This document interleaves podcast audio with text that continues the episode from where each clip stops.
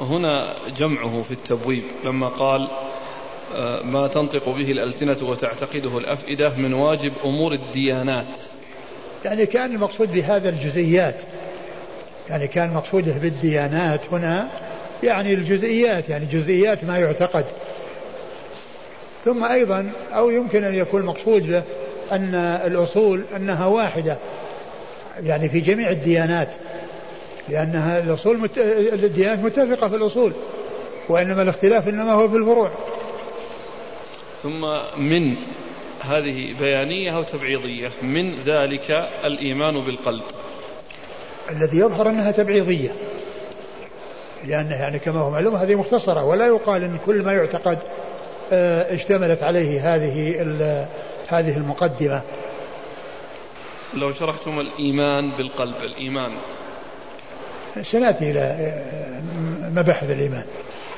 يقول قوله لا إله غيره ولا شبيه له ولا نظير له ولا ولد ولا والد ولا صاحبة هل هذا من النفي المجمل أم المفصل؟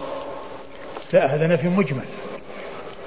نفي مجمل لأنه يعني كلها يعني آآ آه، آآ آه، هو في تفصيل طبعا مثل لا صاحبة لا ولد يعني محدد ولكنه يدل على نفي كمال على إثبات كمال.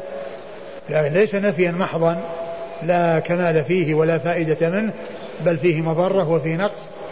وإنما هو يعني آه، آآ يدل على كمال الله عز وجل. من أول من قسم التوحيد إلى أقسامه الثلاثة؟ ما نعلم بالتحديد ولكنه موجود في كلام المتقدمين موجود في كلام المتقدمين يعني وفي كلام المتأخرين. لكن آه، تعيين آه، من حصل آه، منه ذلك بأن يقال هو أول من تكلم لا أعلم أحدا أستطيع أن أقول هو أن أول من عرف عنه ذلك. كلم الله تعالى موسى عليه الصلاة والسلام في جبل طور سيناء. إذا هل نزل الله عز وجل من العرش إلى جبل طور سيناء؟ آه سيأتي ما يتعلق بتكليم الله عز وجل لموسى. ومعلوم أن الله عز وجل مستو على عرشه وأنه لا يحل في المخلوقات ولا تحويه المخلوقات وهو بائن من خلقه. ويعني آه، النزول إنما آه، يعني جاء في كونه ينزل إلى الدنيا هذا هو الذي ورد. وما ورد أنه نزل. وكلم موسى وإنما الكلام سمعه. سمع كلام الله عز وجل يعني من جهة الشجرة التي جاء ذكرها في القرآن. وليس من الشجرة وإنما من جهتها فسمع كلام الله عز وجل. فاشتاق إلى أن يرى الله عز وجل فسأل الرؤية ولكن لا يقال إن الله نزل لأنه ما جاء شيء يدل على هذا. هل من أسماء الله واحد وأحد؟ نعم. من أسماء الله الواحد والأحد. قل هو الله أحد وإلهكم إله واحد. ورد في الحديث أن الله خلق آدم على صورته. ما المراد بالصورة؟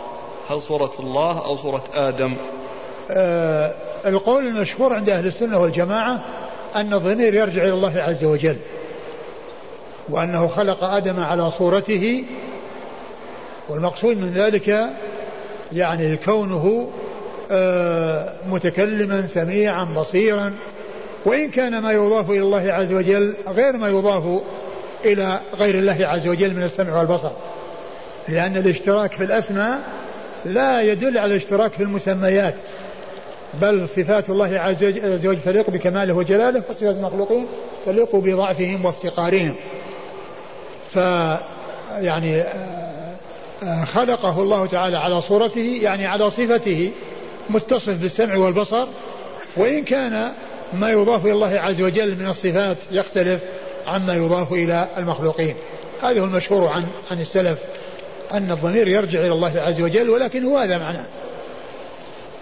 السؤال الأخير هل يسوغ إضافة قسم رابع إلى أقسام التوحيد وهو توحيد الحاكمية؟ لا. لأن هذا داخل في داخل في الأقسام الثلاثة ليس خارجا عنها.